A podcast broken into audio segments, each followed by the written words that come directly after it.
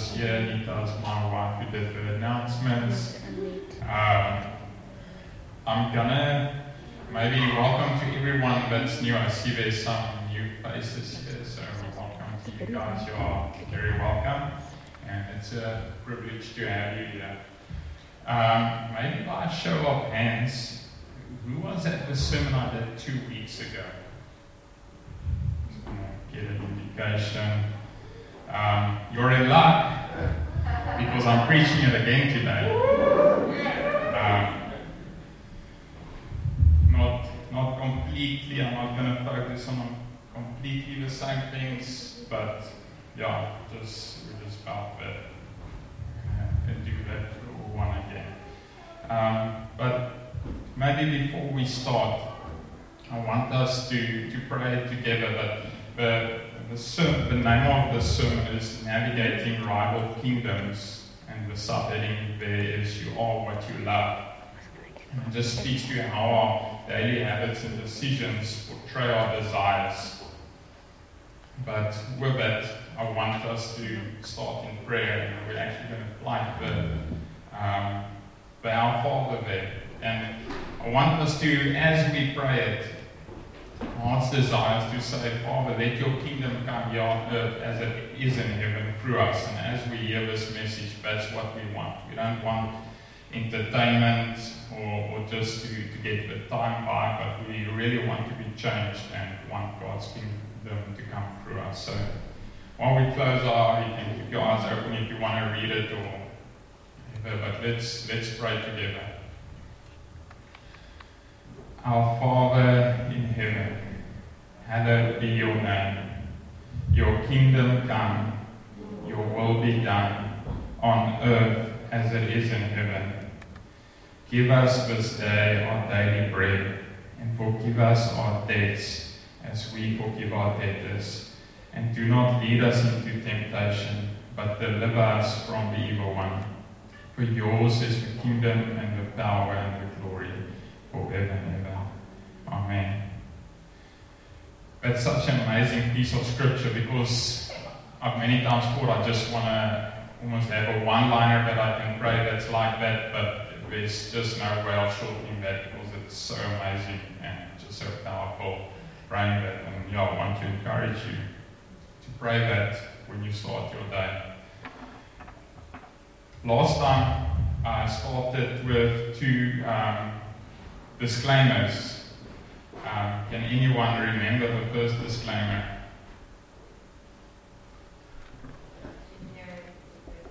Mm-hmm. No, no, no, that was not a disclaimer, that was a warning. um, the, the first disclaimer was about me. I said, Leon,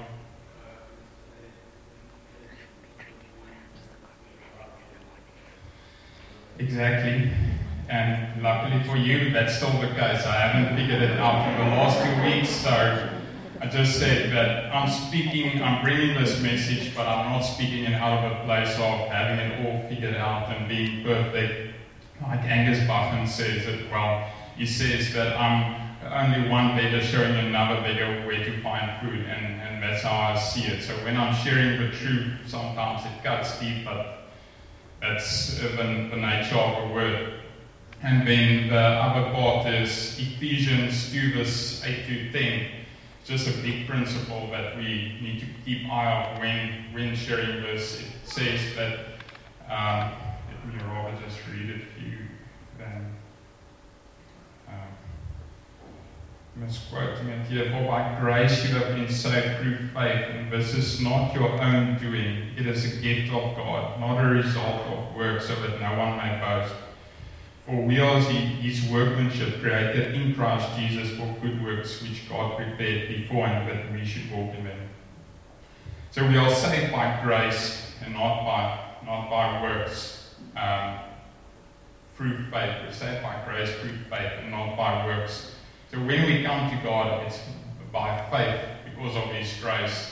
But then there's a place of works that He prepared beforehand that we should walk in them. And we should realize that we cannot bring our works to earn salvation. But once we earn our salvation by grace, there's that place of works that we bring to Him. Um, but He has prepared beforehand. So with that, I want us to, to go into some time of discussion. This is gonna, it's not gonna be, guess, your normal sermon in that I'm gonna do amazing preaching. I'm actually, some of the things are almost straightforward in that sense of you, you're gonna discuss it two by two. So maybe find someone, I don't want you to discuss in groups of three just because you don't have enough time. So two by two, if you can discuss and utilize social distancing if applicable. So maybe find someone that you can discuss with. Um, now, okay, is everyone sorted? I hope I didn't have to release the children. Yes, they're out by now. so the first question that I want you to discuss two by two is in five to ten years from now, think of yourself in five to ten years. Describe to the person what do you want to be in five to ten years from now? What do you want to do in five to ten years from now? And what do you want to have in five to ten years from now? Each person will have 2.5 minutes um, starting now. So, yeah, take your time, discuss it, be, do, and have in five to ten years from now describe it? Okay, I know the model answer. I want to be like Jesus. I want to do what he did when he walked on the earth. I want to have, I don't know.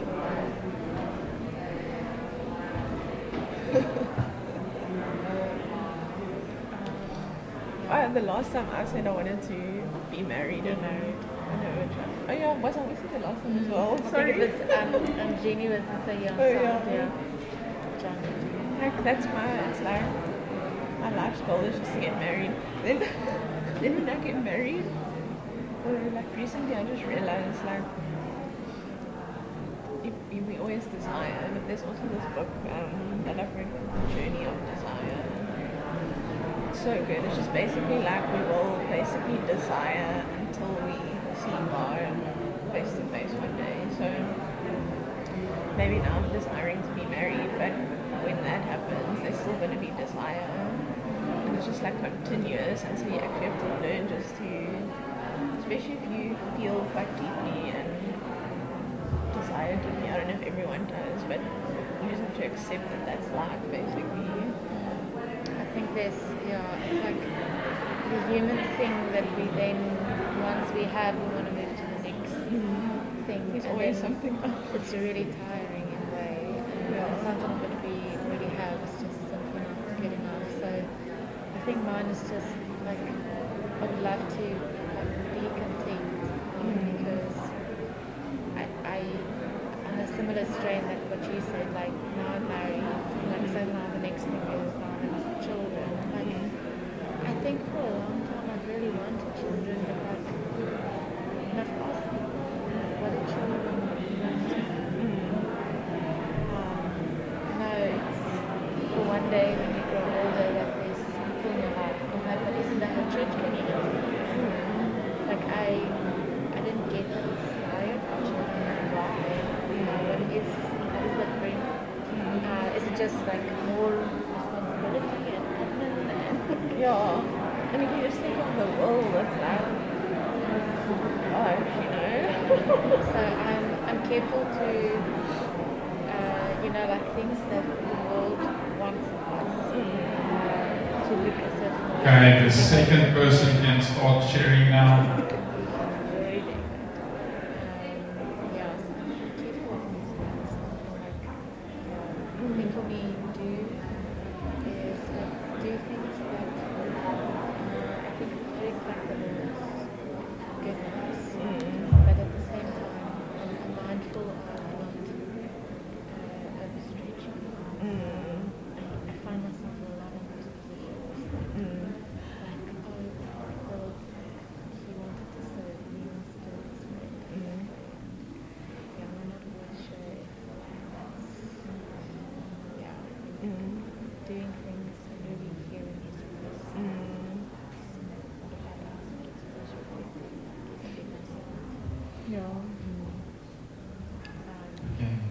the next question as well. I see there's some that might be finished.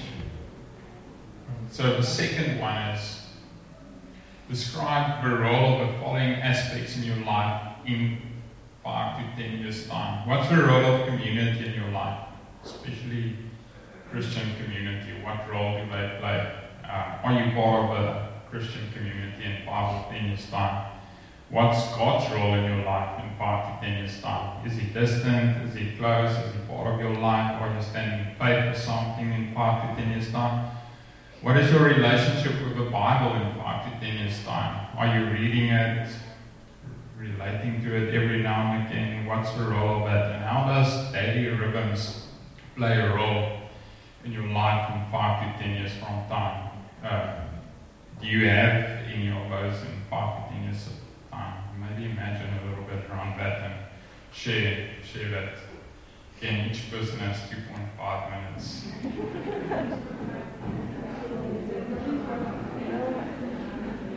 Yeah, so person one is going to start now after that.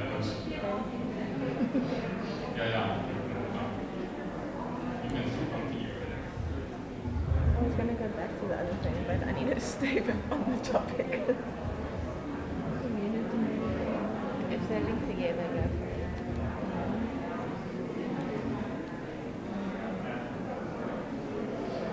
just know I need to like really work on like C and D, like just getting those habits and um, self-discipline, but not in like a dogmatic way. Just um, I think like the more you do it, the more you would want to do it. So I just know going forward, like I want to work on that.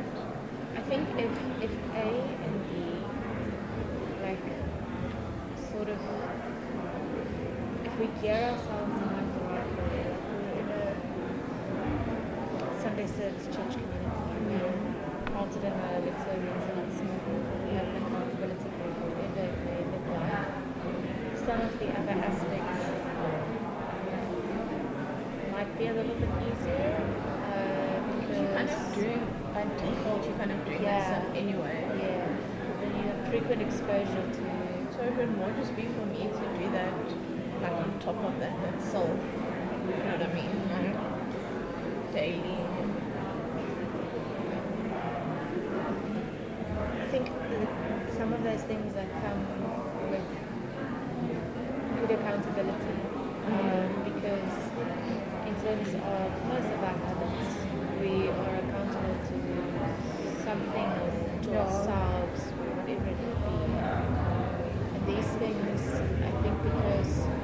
lot of them are so intangible, um, we then have to figure out ways in which we can. Mm. I think I could. That's something I could do more in. I know, like in so far there is really good, like people pair up or people. Yeah, that's something I can do better. Like I check in with people, but to have that actual proper accountability with someone, I think maybe I should look for that in yeah. Yeah, it's, it's been good for us. We split our small group up in accountability groups last year already. Yeah. So then um, three, three by three. Okay. Um, I've had like one or two, uh, uh, like with bad incidents. I mean, like I think both both people went through a lot of emotional stuff at the time. I think we relied on each other almost as psychologists, and Uh. neither of us were. We both came from a very financial background, so like it, we more burdened each other than yeah, we didn't do it the right way. And so once we moved to the three tier structure, it was just so much different because and better because now one other It's like a person mediator in a is way. not relying on these two people to to help with that makes sense. even to remember like didn't you actually have that story like two three weeks ago like no, it's it's been so much different I can only recommend accountability threes Okay. um, but yeah you must maybe chat to Jules and like maybe there are other people keen on Yeah. finding accountability. What's really cool about it is you end up doing so much more of like life together and uh, talking about these kind of things. Yeah. It's difficult when you just like on a Sunday morning, I want to like, you know, read my Bible and daily rhythms. Yeah. But what do you, what do you actually, how do we put the, the structures in place to in five to ten years time that you don't say again while Yeah. five, ten years ago exactly. about this. Like I know in our home group now on just this last Wednesday, um, you know Johan, Johan and Lisa, so Johan and Claire meet or something on a Friday and then they were saying how they want to study the Bible and next year is like going through the Old Testament, so for the Old Testament, going through it by characters. So Bill like kind of working through the books but based on a, a character. So I was like, that's so cool. But then it's nice to do decide something like that with someone and then you kind of doing that study together. So I was thinking, yeah, I, I should try and do something like that. Oh, I didn't know that you're in that small group. Yeah. Actually, I was in Nordia and Linky and Nadia. Then what happened is we grew quite nicely and was a split.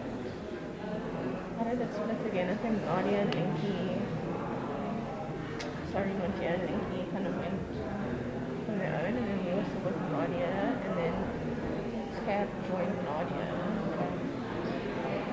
Yeah, so we kind of joined our group and then and now sort of leading it is Kat and Christy. Okay, because Nadia left. She hasn't like left, I think she's taking a season like Uh, 40 about 30 seconds left. Yeah, but it's been I've loved her so right from yeah, it's really been awesome. group. It's cool.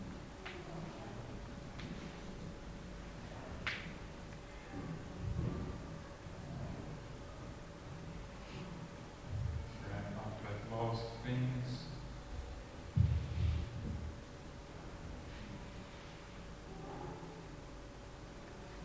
Okay.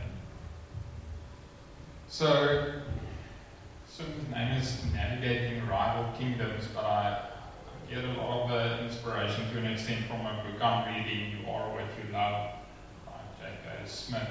Um, but if we go to the next slide, um, Nita, my wife, when we spoke about it, gave this example of a GPS. And just when you have a GPS, you you put in the end destination to know where you are going.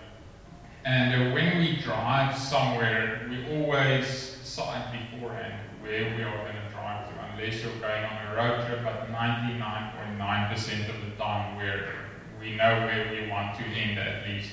But many times in life, we don't do that. We don't specifically, proactively decide where we want to go, where are we going to be, and then what are we offering our lives up for? What are we putting in all the effort for? And but we do that. We don't do that when we go on holiday or wherever. We put in a destination in the GPS that tells us where to go. And when we come to a fork in the road, we know what uh, direction to take because the GPS tells us. If you don't know where you are going when you get to a fork, how are you going to decide what choice to make when the, that comes up in your life? And I think for many of us, we are on that phase of our life where whether it's family, children, career, education, we need to make choices the whole time. And what determines what choice you make? Some of those things we discussed earlier, community, God's role, the Bible, daily rhythms, what you want to be, do and have in five to ten years time, those are all going to be influenced by what you're, what you are, where you are going basically, or where you think you are going. And if we go to the next slide. Um, so, like I said, what it, maybe you one just before that.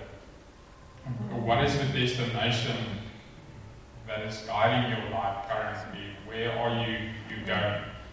Um, because once the GPS is set, you can almost be on autopilot, knowing that it will tell you when to turn off uh, what. And that picture that I have on there, I think for some of you should be able to see it, the next one. That's just a picture of an oasis in a desert. And um, but many times in a desert, you find what they call a mirage that looks like an oasis. And from a distance, uh, you think you're heading to an oasis, but the problem is many times that can be quite a journey away. So you put in the effort to get there. Once you get there, you realize it was a mirage. It's not really an oasis. Many times our lives can almost be like that. That we have this idea of where we want to go, something that we're chasing after, but a lot of times it can be can be empty and it's things we put our heart on. And Proverbs 14 verse 12 says, There's a way that seems right to a man, but the end is the way of death. You can pursue things, but the end is basically ends in death. And that is caused by, we, we are driven by desires in our hearts. And some of those desires, some ones that I've listed that might apply to us, is the desire for success, um, the desire for providing for our children, um, desire for a nice home with a garden, trees, dogs, husband and wife, desire for education, a career that would make us respectable, doing good things, obviously becoming financially independent by 45. Eh? That's what we all want. and those things, although we don't necessarily, and it's not bad things, I mean, but those things um, can tug at our hearts. We can um, subconsciously without specifically making a decision or even make, doing it proactively, those things become our GPS that guides us in the decisions we make. And like I said, it tugs at our heart. We go to the next slide. Say there that our heart, like the scripture, Proverbs 14 verse 12 says, is the existential chamber of our love, the things that, that we pursue. Um, and it's our heart that um, orientates us to an ultimate end or telos. Um, and as humans, we are made to, to be focused on an ultimate end or goal. But if it's in the back of our mind, we're living for something. Something is driving us that we're, in that sense, living towards. And it's basically our idea of a good life. So the idea of a good life is not a necessarily a bad thing. We were made to live a good life, but it's what is our definition of a good life? And that's normally where um, the decision making comes in. We might have an idea of a good life, whether it's materialistic or consumeristic or whatever it might be. But that idea of a good life is what would drive us. We go to the next slide. There's a picture of just our idea of a good life, or let's say a kingdom that we're living towards. What is that kingdom that we're living towards, that we're putting our effort in?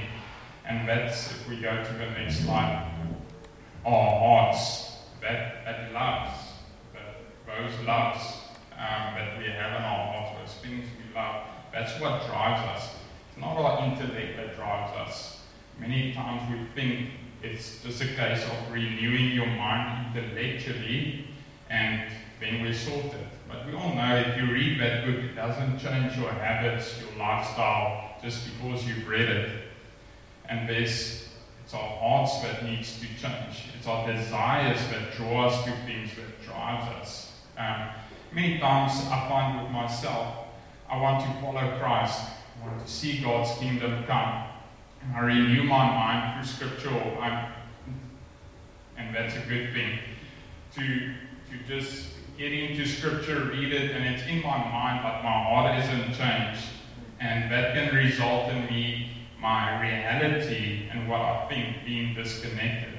Because the road from our head to our hearts is quite a distance. And over time, that might mean that our desires aren't changed. We know we should desire the kingdom, whether that's our true desire, that's not always the case. And we tend to make decisions based on our desires, not on what we know is the right thing to do. We should, but we don't necessarily. So it's our desires that needs to change. So there's a, I think there's a video there that just speaks a little bit to that. You can play that video.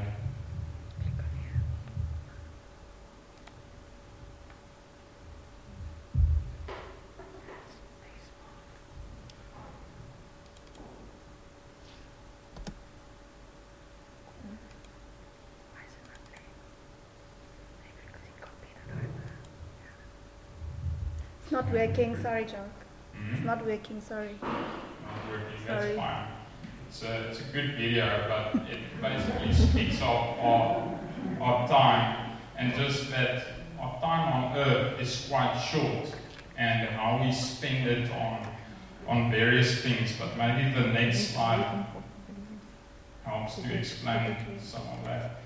It's an excerpt from the book. It says, Our culture often sells us faulty, fantastical maps of a good life that paint alluring pictures that draw us toward them.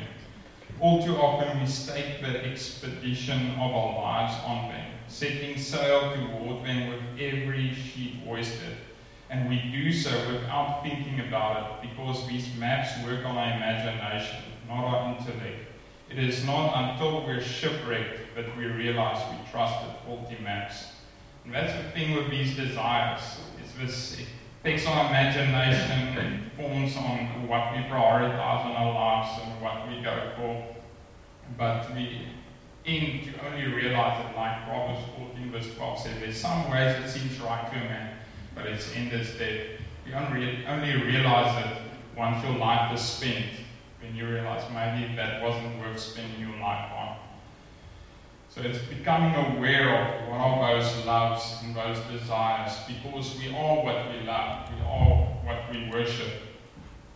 And in Philippians 1 verse 9 to verse 9, 1 verse 9 to 11, it speaks to that. that. It says, And it is my prayer that your love may abound more and more with knowledge and all discernment, so that you may approve what is excellent and so be pure and blameless for the day of Christ, full to the fruit of righteousness that comes through Jesus Christ to the glory and praise of God. It's interesting that first part where it says, and it is my prayer that your love may abound more and more with knowledge. The focus is, is on our love, that which we love. That's what's going to drive us. That's so tuning the direction of our hearts, these loves, is the difference between what we know we should do and what we end up doing. Because it's our heart that drives us. So, how do we close that gap between knowing what to do and what we're actually doing? I mean, we prayed earlier, we said, God, let your kingdom come, your will be done here on earth as it is in heaven. But what takes that from being a prayer that we pray and then going on with the rest of our lives? Um, from that living a life where we really seek the kingdom to come through everything that we do. And that's our hearts. So that existential chamber of our lives, where our lives are kept and our idea of a good life. Proverbs 4 verse 23 says, Keep your heart with all vigilance, for from it flows the springs of life. Another translation says, You guard your heart above all things, for it determines the course of your life. And then just the third one. So above all, guard the affections of your heart, for they affect all that you are. From there flows the well springs of life. We can see just guarding your heart is not a once-off thing that you do and then you tick the box and you move, move on and say, cool, for the next 10 to 20 years I've guarded my heart, I've done the course on guarding your heart, boom, let's go. Doesn't work like that. It's a continual thing. If you think, imagine you had a security company and they say, listen, we're going to come for the first night and from there your house is guarded for the rest of your life. You're going to say, no, I'm not going to pay you forever just for that. And so why do we think differently from our hearts? We say you can get your guard down. Our hearts should continually test our hearts with the truth, and the word cleanses our hearts in that way. So, and our hearts are drawn to that telos, that ultimate goal or ultimate end that we're dreaming about or imagining about. And that's why I asked him the question in five to ten years' time. Because sometimes we know what we need to do right now. But if we say, okay, wait, what about in five years' time? That's a little bit further than the current crises and things that we're thinking, oh God, if you just do this and this, then I'll be fine, then I'm going to serve you. Um, and then, but once all these things that currently target our hearts are addressed, what then? What is our real desire? God gives you what you're asking for now. Are you still going to follow Him after that? Um, and of course, we worship what we love. And it's not if you worship, it's what you worship.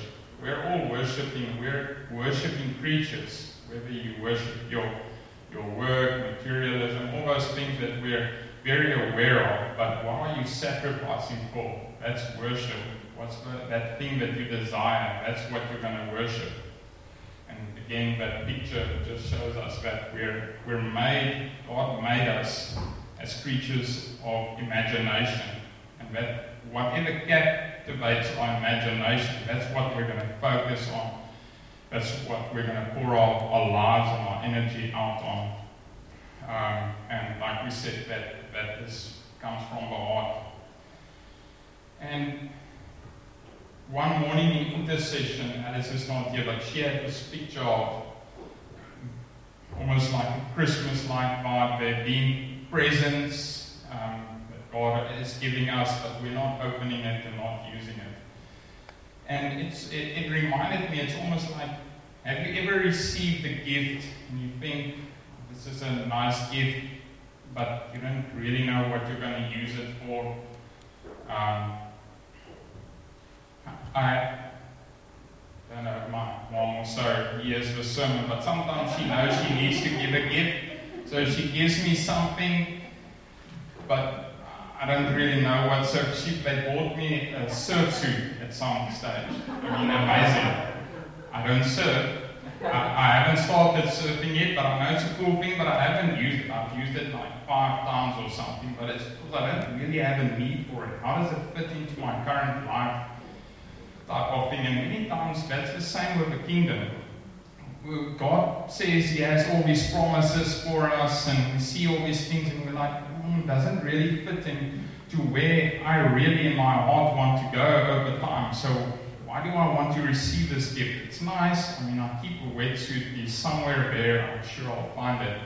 But I'm not using it because I don't have a need for it. It doesn't fit into what I want to do. And once we align ourselves, our hearts, our desires with God's desires, that's when we realize, sure, we really need God.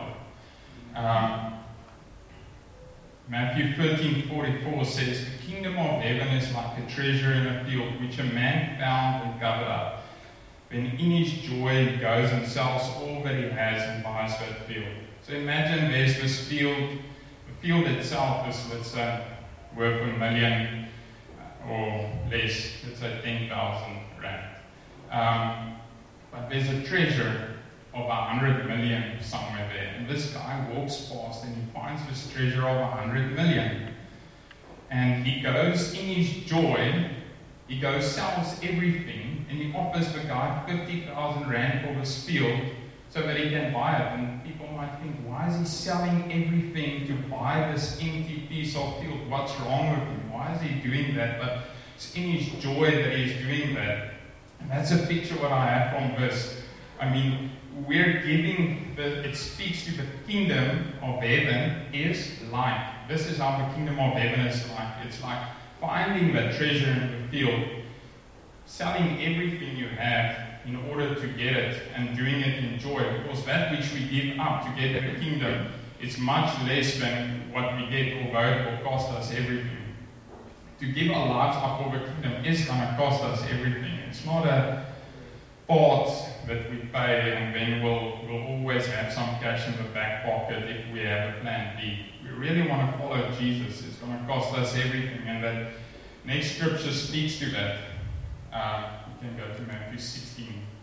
There's a, for whoever would save his life will lose it, but whoever loses his life for my sake will find it. We read the whole part. It says, Then Jesus told his disciples, If anyone would come after me, let him deny himself, take up his cross and follow me. For whoever would save his life will lose it, but whoever loses his life for my sake will find it. For what will it profit a man if he gains the whole world and forfeits his soul? Or what shall a man give in return for his soul? Truly I say to you, there are some standing here who will not taste death until they see the Son of Man coming. Um, so we see here that Jesus says that whoever would save his life will lose it, but whoever loses his life for my sake will find it. And then obviously saying, what does it profit a man if he gains everything but loses his soul?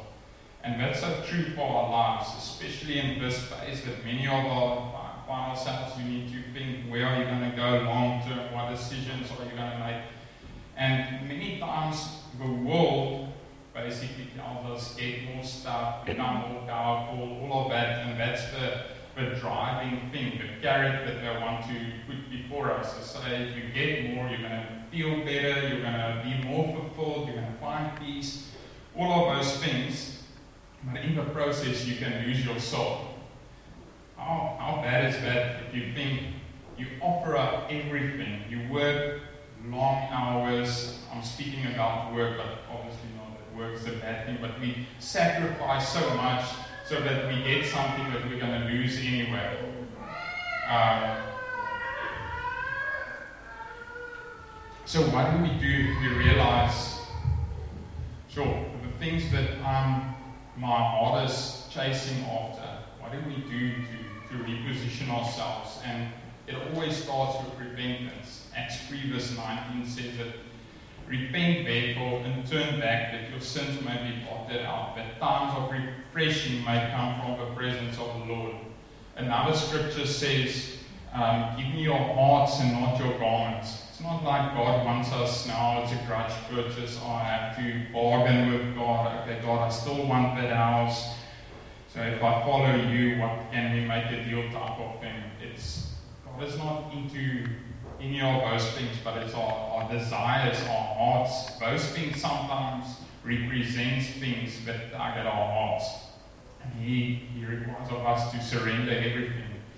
We need to repent and turn to Him. Um, Proverbs 3 verse 7 says, Be not wise in your own eyes, fear the Lord, and turn away from evil. And sometimes that evil can be us just taking our own control of our own lives and doing what we want. God has given us all of these things, but we spend it on our own purposes. I think for most of us here, our desires, we want to see God's kingdom come. The only thing is, sometimes we have a plan B. We want to see God's kingdom come now. It's like we're testing God in this phase of our lives. We hope when He's coming through. I mean, we're throwing everything into what we think is kingdom, church, Bible, all of that. But in five to ten years' time, if God doesn't come through, then I'm going to have to move on because I have a goal that I need to reach, a place that I need to get to. Um, I mean, if you're going to Joburg, I mean, the GPS might be set for Joburg. Let's say you want to go to Durbanville from here. But in your heart, you actually want to go to Joburg. So you climb on the N1. Everyone says they're in for Durbanville, and you're also like, yeah, yeah, I like this journey. I'm also in for Durbanville. But you'll realize that your heart is actually longing for Joburg. When once you get to the turn off to Durbanville, you're going to head straight because your heart is longing for Joburg, not for Durbanville in that sense. Um, at that stage, for now, on your way to Durbanville, you're going to say, wow, I love this journey, it's amazing, in the kingdom, all of that. But at some stage in your life, you're going to have to make that call, and then it's when it costs you everything that you're going to realize should surrender everything to Jesus. And that's the kingdom of heaven. is like a treasure in a field which a man found, sold everything.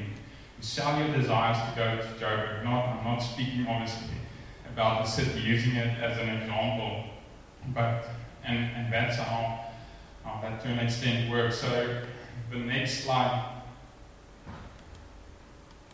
It's just a picture I try to draw, is we are, let's say, where you are and what God's will is. How do we get from positioning ourselves longer term from where we are to what God's will is? And that, to a large extent, is fine tuning the loves in our hearts, those desires. Um, so I want us to have a discussion again with that, that person. Um, we're going to give two and a half minutes this time. I'll make sure get two and a half minutes. It's so the first question is observe and think and describe what are your current daily and weekly habits or routines. So maybe discuss that with the, the person next to you. Think about it and then say, oh, what is your, your current, do you have any daily habits or routines? Even if you think you don't, you do. Maybe it's not intentional, maybe you wake up, you read the news, you drink coffee, that's a habit, that's a routine. So discuss that uh, with the person next to you. Korean? He's on today. It says six weeks. Yeah, it's actually, wait, no, no, that is good. click on it. It's actually gone. I wouldn't know. I was probably clicking um, local.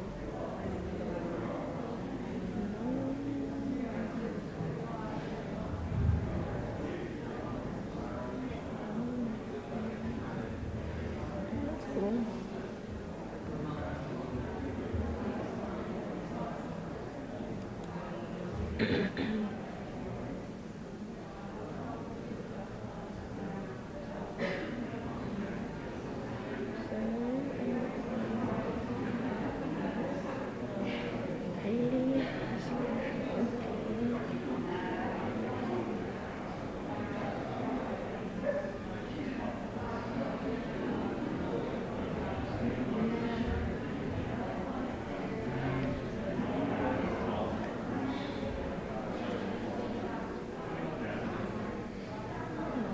Maybe we can make sometimes.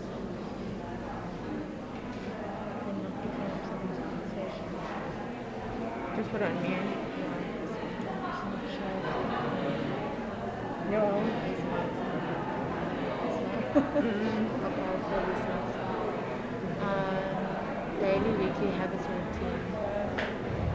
I have a, a strange, uh, I don't have a proper routine at the moment. I try and um, exercise in the morning and through that try and incorporate, I try and double up a lot with my and multitask. So then um, listen to one of those things on RightNow Media. Oh, yeah? Um, and yeah, just either get some content in. Um, I tried for an hour and just wasn't sustainable, so it's back down to 30 minutes. Okay. In the Um, morning. In the morning, yeah. And then I'll, so then I've exercised and I've done some Oh, you listen to it? godly content. Okay. Yeah. Oh, While that's I'm running, one. yes. Maybe I should do that. Um, and then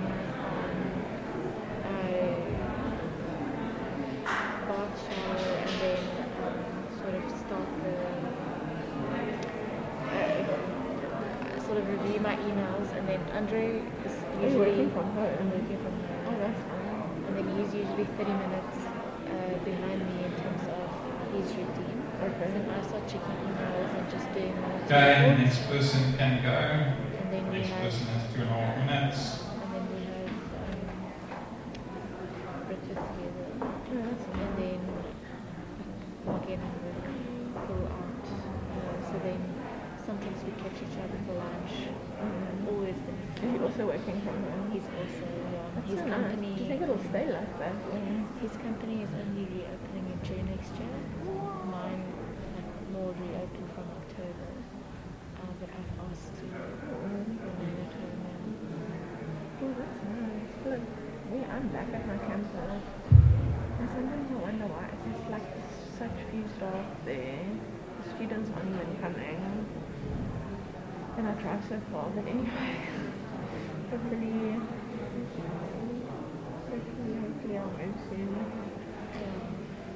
Um, Oh, remind me what you do. um, marketing, campus marketing. Yeah, so for a tertiary design institution. In town. It's in Salt River. Inkscape. This is, this is a, een eh, mask. Is het daar gezegd? Ja. Is het niet Annie? Um, ik mis geen klank meer. Ja, ik kan niet overmaken. Ehm, hij heeft nou net die batterij verklos um, ehm, vernietigd, maar ik weet niet of die batterij gecharged is. Nie. Ja, in uh, Let me see if there's a charge. It doesn't look like they're charging like they.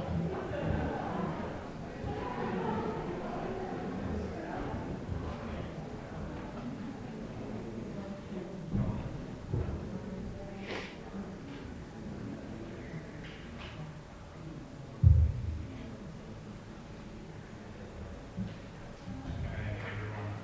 I know that. And then last question for this part is um, 30 seconds maybe each for that. To which ultimate end would you say to reach point? So, if you think, what is all these habits, if you had to put a trend through it, what do they point to? What are they working towards? 30 seconds. So which ends would you say with your daily habits? um, yeah. I, I currently I work a lot. Um, there is a huge responsibility in terms of that is your what do you do there?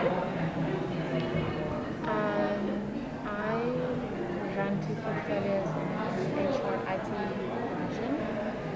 Um, so HR, IT, okay. HR Uh, next person has 30 seconds.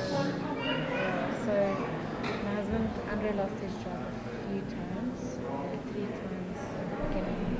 With COVID. No, um, in our marriage. So Oh, he's, sure. he's um, and he is um, s- sort of like started from the bottom two, three years ago. Uh, so yeah, so he's doing a research role, anti-money Okay. laundering research role, What, sorry? So, anti-money laundering. maybe we can go to the next slide. So, it's an interesting thing because our habits obviously works towards something. So, how do we recalibrate our loves, um, that which we worship? And I have a picture there of Elliot. Um, I'm not going to try to pronounce his name. The end, you would know how to pronounce his name. Verano. Elliot. Yeah. I heard that right. But he, he, he got the world record for a marathon under two hours under special conditions. But the, reason why having we all can relate to an athlete that needs to train hard um, requires a lot of discipline to, to achieve a specific goal. They, they basically orient their lives around something. Um, they even sacrifice a lot of all the pleasures for this goal. And if sometimes when we think of our own lives, we might think something it would cost me a lot. But if we think of how athletes, the scripture says it best, maybe let's go to 1 Corinthians 9, verse 24. It says, Do you not know that in a race all the runners run, but only one receives a prize? So run that you may obtain it. Every athlete exercises self control in all things. They do it to receive a perishable, uh, but we an imperishable. So I do not run aimlessly. I do not box as one beating the air, but I discipline my body, keeping it under control, lest after preaching to others, I myself should be disqualified. So sometimes when we speak about, or maybe I think just on that verse, it speaks there about self control, exercising self control. It speaks about habits. I think athletes normally, from what I understand, tend to wake up early. They have a fixed program. They go to bed early. There's a lot of things that they position around that, and it becomes second nature for them. If they miss their training schedule, they feel almost empty in that sense. So it becomes an unconscious thing that they build into their lives in order that they don't every day decide tomorrow I'm going to wake up at 5 o'clock so that I can go train. They settle it in their heart, so to say, because it's part of the desire that they're chasing, that goal. and They order their lives around that. So they move it from conscious to unconscious thinking. If you think of it, it becomes second nature. When you start driving, it's a conscious thing. You have to think, look right, left, right, left. You think of it the whole time, every next step. But later on, it becomes unconscious. You drive while you listen to music, while you talk, hopefully not while you WhatsApp. Um, but it becomes second nature. It becomes automized in your brain. And in the same way, when we say the kingdom is important to us, we should take those principles and it should become part of our unconscious living. It shouldn't be, it definitely in the beginning, it is a very conscious thing of implementing that. No athlete just wakes up and then is a super athlete from day one, wakes up, has all the disciplines in place. I mean, it's trial and error. But that's something, if it's really our desire, we should transform our, our habits because our habits train our hearts to worship. Last time I shared that somewhere five years ago I started running a little bit more. In the beginning, I didn't really like running that much, but after a while, because of the disciplines and the habits, I started enjoying that. The desires of my heart changed in that way. We go to the next slide. Many times we say that it has to come from God. I'm not feeling it. It doesn't come naturally. I'm not made for this. And then the scripture reminds us very clearly in Jeremiah 17, verse 9, that the heart is deceitful above all things and desperately sick. Who can understand it?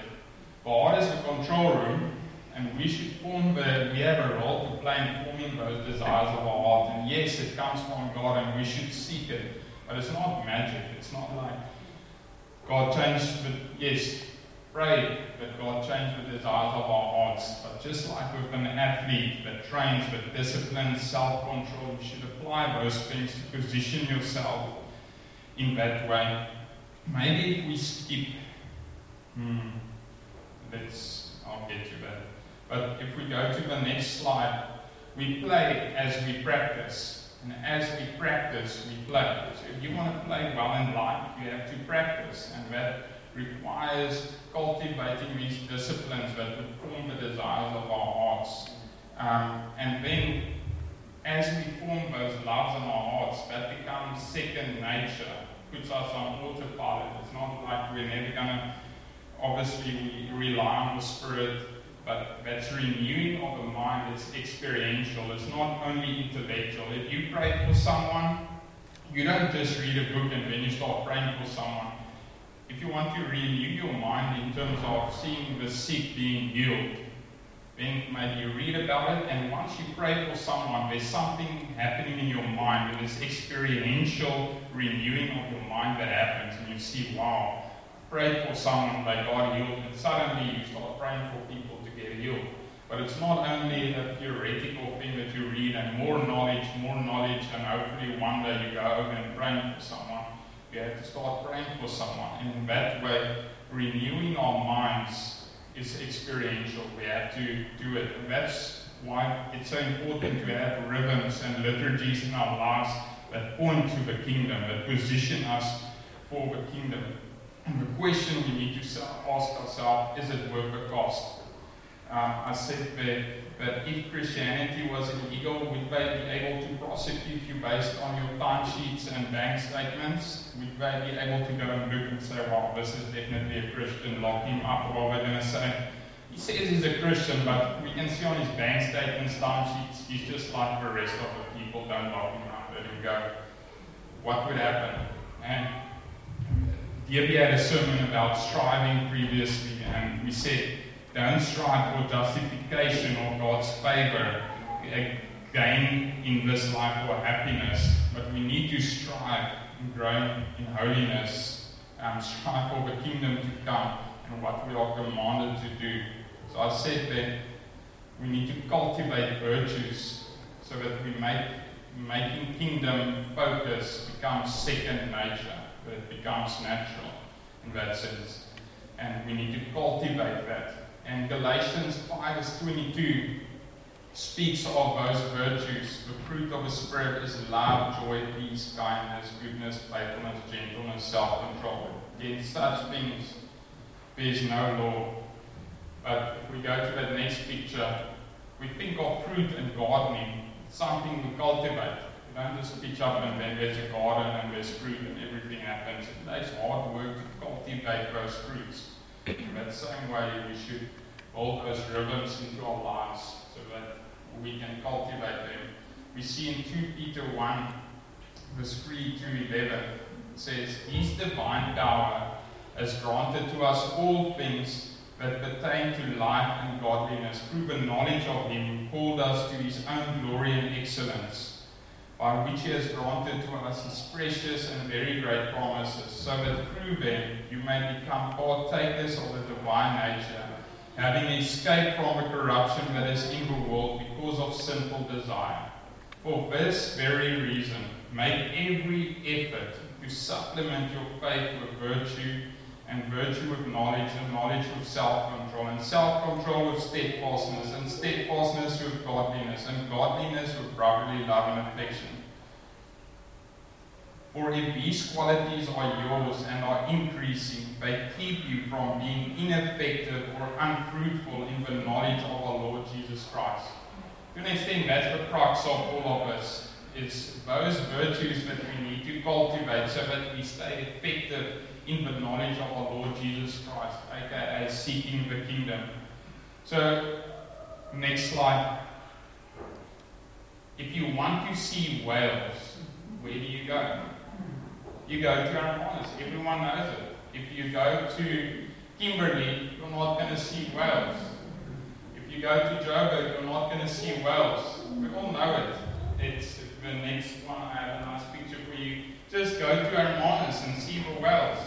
You want to see whales, go to Hermanus. If you want to see the kingdom, build virtues, uh, disciplines in um, that cultivate those desires in your heart.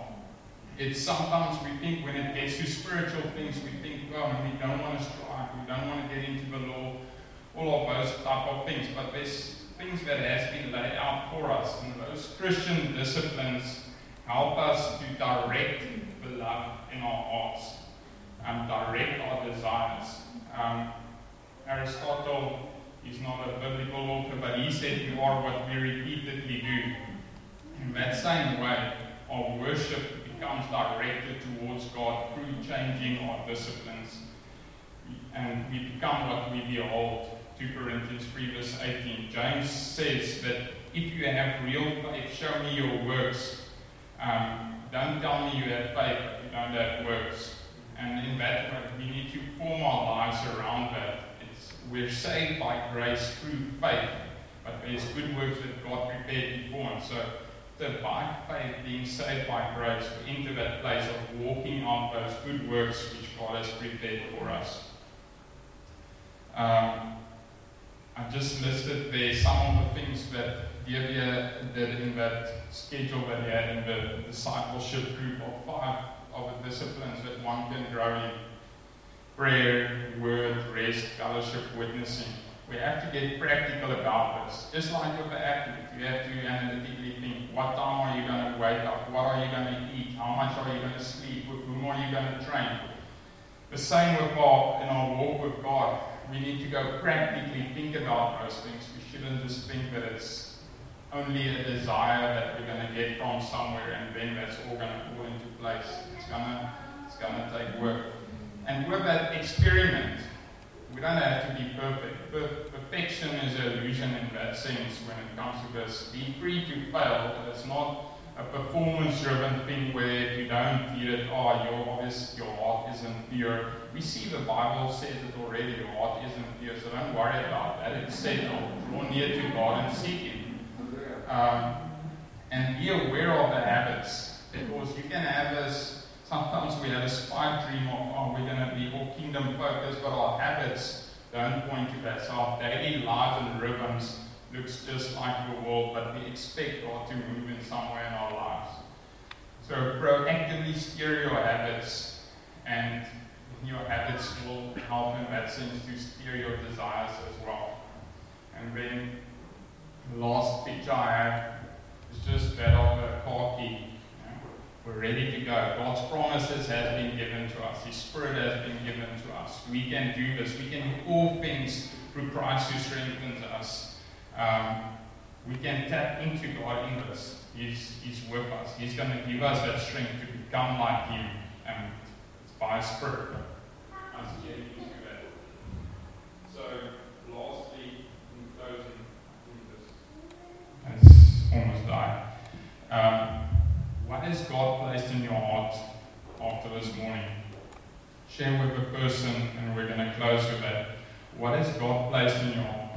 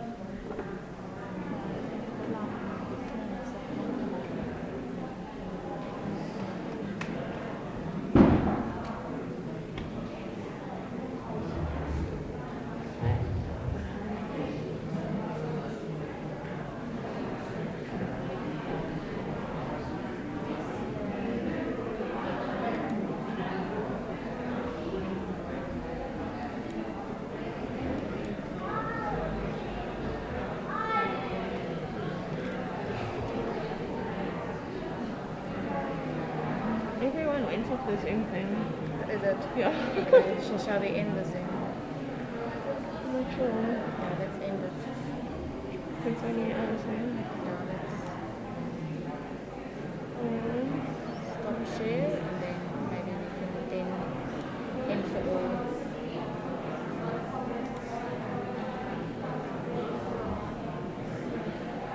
do we have to get this recording or whatever as well? Video.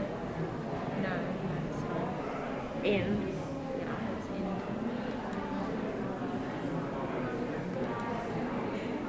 I don't know, I don't think the quality was good today in terms of it. I think it's a little bit Yeah. We just do What I- upload one from the Proclaim. What I, So.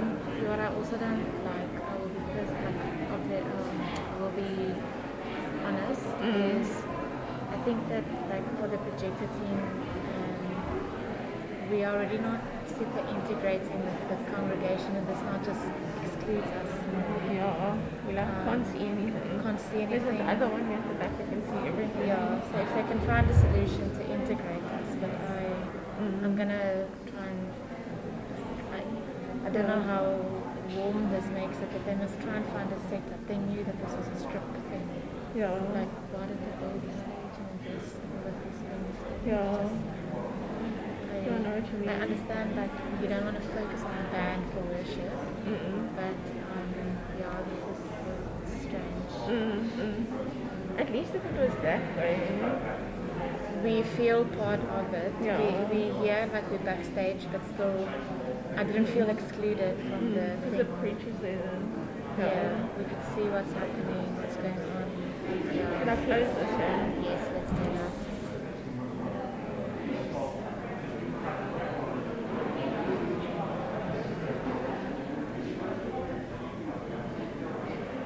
Um, Yeah, it is a bit, I don't know. Maybe we must provide that feedback. yeah. Maybe we go on seven we'll keep you accountable. Maybe that's first.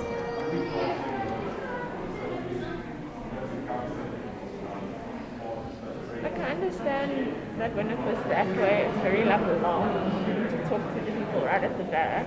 No, but also they put the chairs in a very different position. So if they like social distance is not really totally happening here anyway. So mm-hmm. they must just try and anchor it. So it's more only takes up door, not right at the end. So Yeah. no, I think it was better the other way. Like maybe put the chairs even from the from like earlier in because didn't the chairs only start from like here and then it went like back. Yeah. So yeah. I think it should still face that way. Yeah.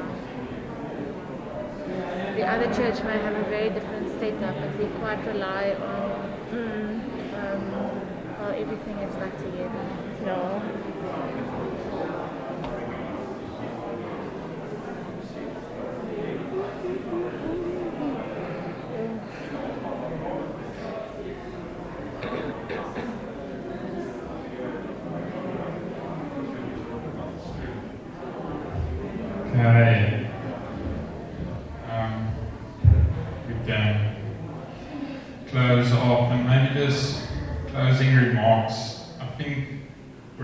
Group of, I think, generally very well accomplished people. We've all set out a lot of things, whether it's education, training, career.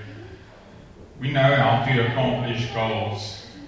It's about redirect what do we want to accomplish. With that, let's end off we started with the Our Father, and with that saying, God, let your kingdom come through our lives. So let's pray that together